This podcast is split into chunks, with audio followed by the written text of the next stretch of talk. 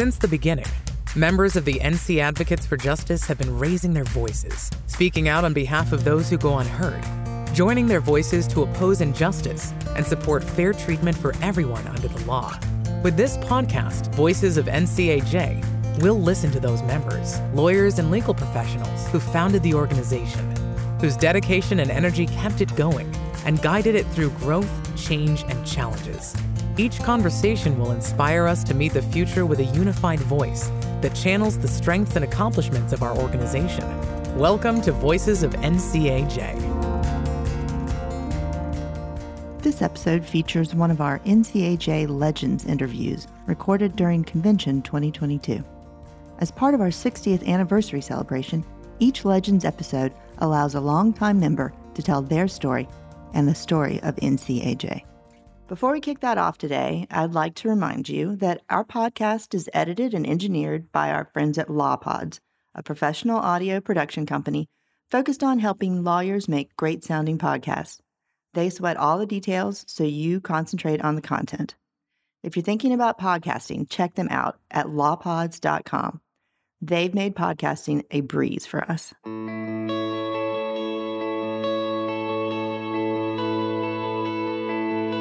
Wade, as you know, I'm Isaac Thorp, and I am truly honored to have been selected to interview you. You honor easily. Well,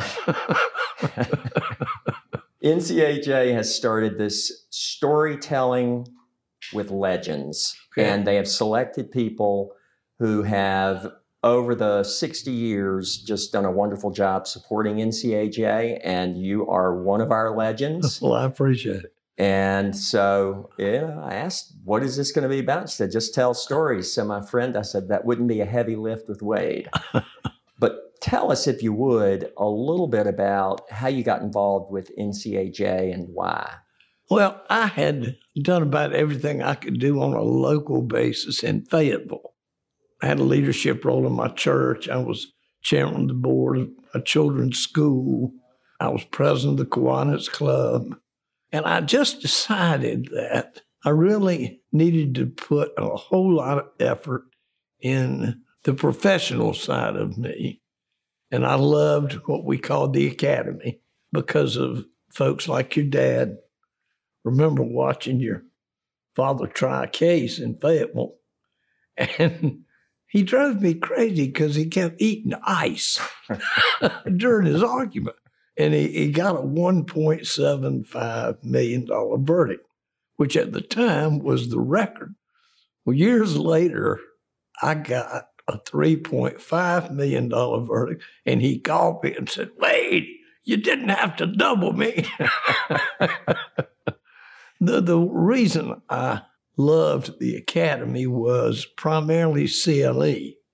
And CLE is a funny thing. You, I also got on airplanes and flew around the country listening to the attorneys that were supposed to be the heat. And some were and some weren't. And the same was true of the academy. The guys who really were the pioneers that, that really started the academy were Bill Thorp and Allen Bailey and Charlie Blanchard and Gene Phillips.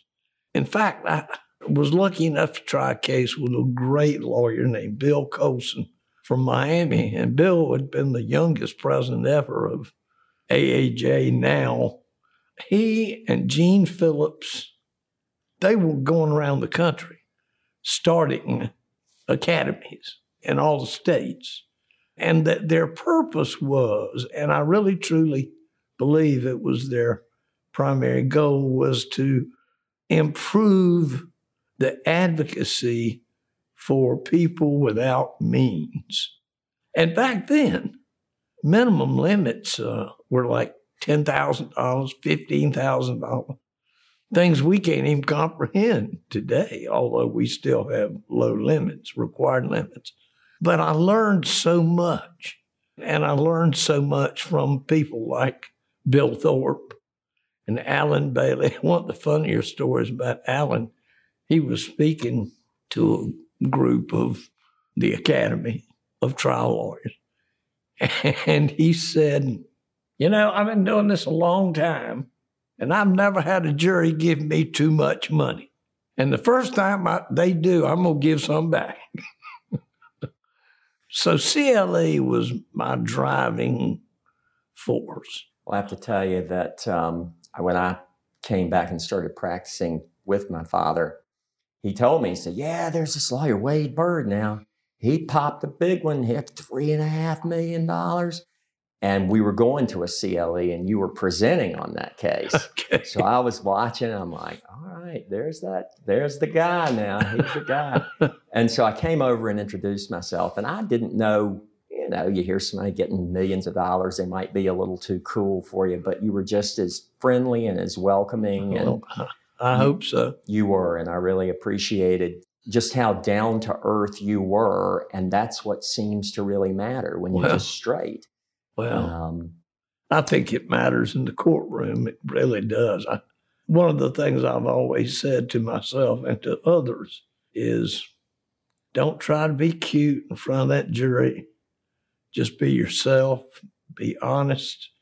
Don't let a single one of those jurors think, well, now he's just trying to pull something over on us.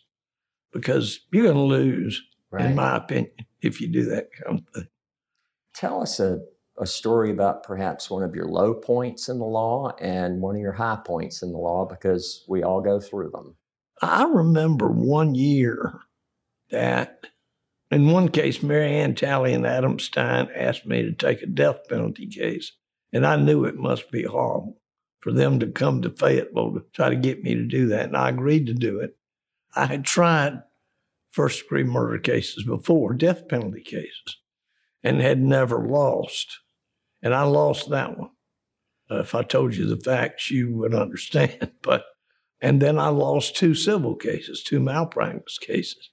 And of course, I had a bunch of money in those cases. In fact, I just tried a case that I've got $1.6 million in cost in that case. I will say I recovered 5 million, so that'll help some on those costs. But uh, another Bill Thorp story is I went to Greensboro and got a verdict in a case. It was kind of a national case because it held that a hospital interfering with a doctor's judgment about when to admit or discharge a patient, they shoved this kid out of a psychiatric hospital because his insurance ran out and he went home and committed suicide. So it got a lot of national attention. But your dad was approached by Herb Thorp, his brother from Fayetteville, and somebody else about taking that case.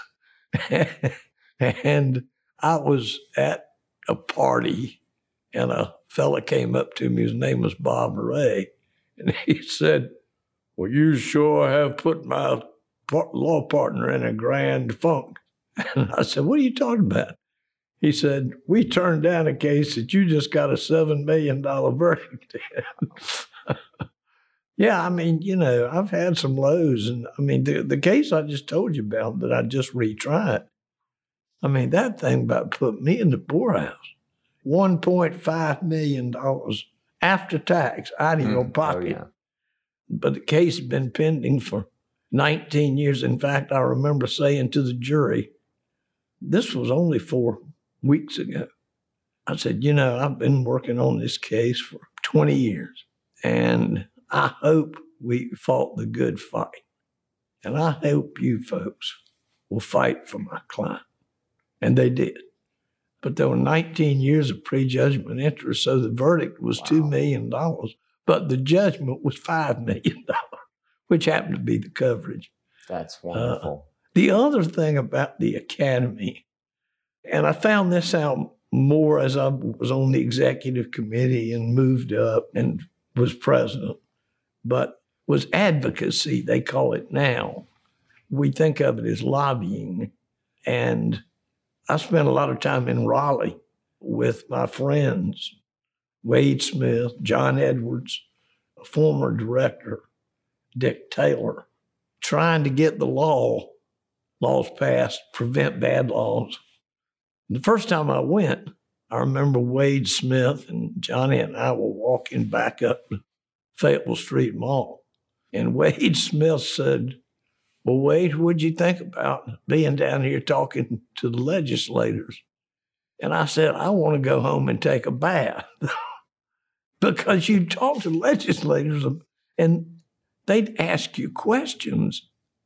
And the sixth or seventh question was, well, what does the bill say? They wanted to know who's supporting it, who's against it, who's lobbying for it. You know, right. it was just, come on, guys, don't you want to know the merits of this? Right. But sometimes they don't. And then Wade said, first time I had ever heard this phrase was, he said, Wade, lawyers need no more to see how the law is made than sausage lovers need to see how sausage is made. There was a lot of truth to that. Right. So that was important. Very, very, very important because we were the only consumer type organization that had any power in the General Assembly because if you stacked up corporate interest and hospital interest and insurance company interest beside us. They were way up here and we were down here, and we'd have been way down here but for the North Carolina Academy of Trial Lawyers, now NCAJ. So that was a big deal. And it was a big deal to when we entered a legislator's office, they were very respectful because we had power. And only reason we did is because we contributed uh, right. so much, and it was it was painful because they always Still called on is. the same people. I, I guess my proudest achievement when I became president, I had run some capital campaigns before. And as vice president, you're in charge of finance. And what I saw was that so much of our budget was being spent making payments on our building. And so I said, Well, I think I'm going to go out and try to raise money and burn the mortgage. And I'm happy to say that Allen Bailey and Howard Twiggs and Wade Byrd at an annual meeting burnt the mortgage. And, you know, it was hard work raising that money. Right. By the way, all three of those lawyers were Wake Forest lawyers, I need to point out. What, what advice would you give to lawyers who are either they're starting out or they've hit a rough spot or they can't get along with the lawyers on the other side?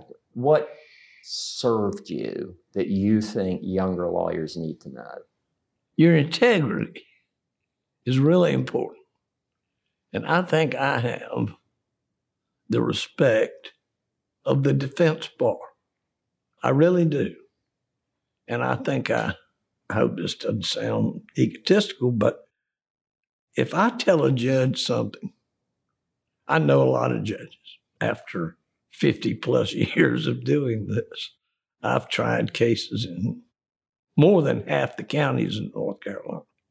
And I, I think when I say something to a judge, he feels like he can put it in the bank.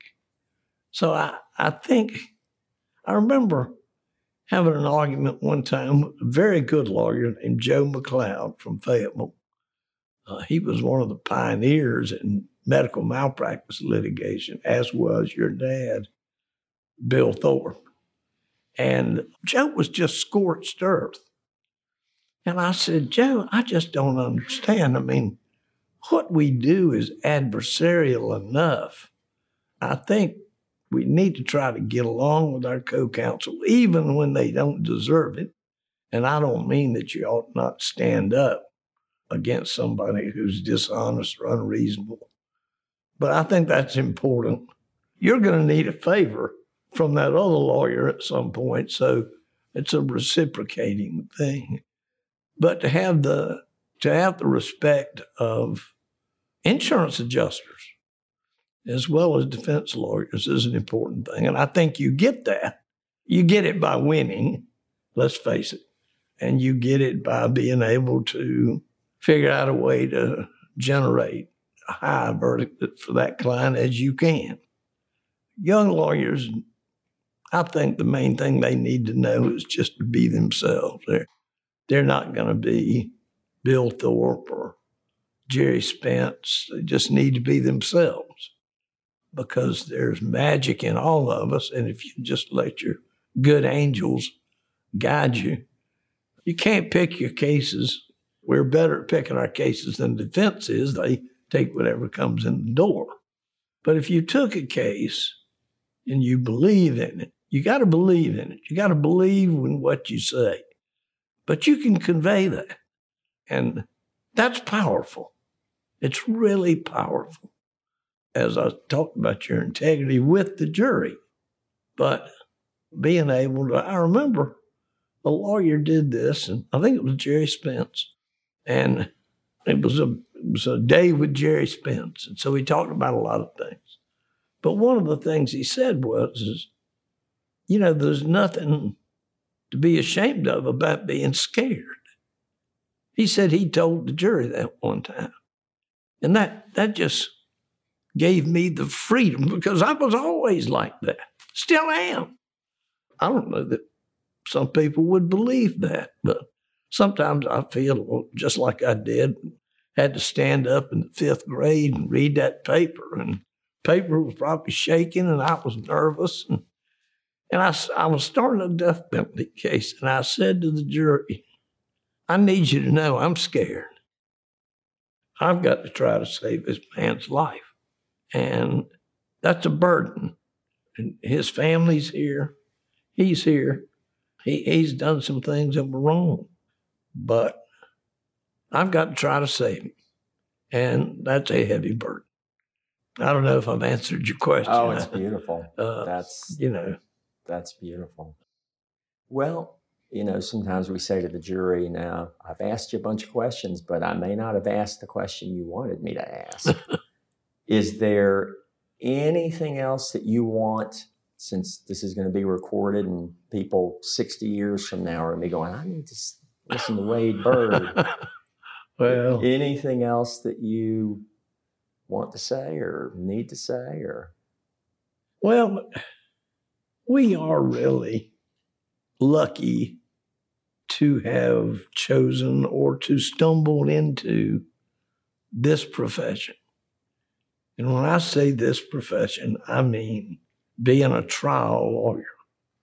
As we know, there are a whole lot of folks that advertise that don't know where the courthouse is and have never tried a case. But it's a noble profession and it's a noble thing to have a client beside you that really has no power. But if you know you can be good, then you can stand up against anybody. It doesn't matter who they are. You walk into that courtroom and put a jury in the box, and there are two tables, and somebody's going to win and somebody's going to lose. And it doesn't matter how much money or power is over there. That's a thing to be proud of. We work hard we work very hard. You got to try to be at least as prepared or more prepared. The biggest compliment I think I've ever had was I had tried a case in Charlotte and, and gotten a really good verdict. And Allen Bailey was interviewed by the Charlotte Observer. And they said, What is it about this Wade Byrd? And though I didn't deserve the accolades, Allen Bailey, who I really respected, looked up to, admired, said, Well, you'll never find anybody any more prepared. Meant a lot to me. Right. For Allen Bailey to say that. I don't know. I just I think it's believing in your client, understanding that you've taken this case on, you have a responsibility to that client. And though there are ups and downs, and though there are cases, as you know, that you can have a whole lot of money in. You got to be able to.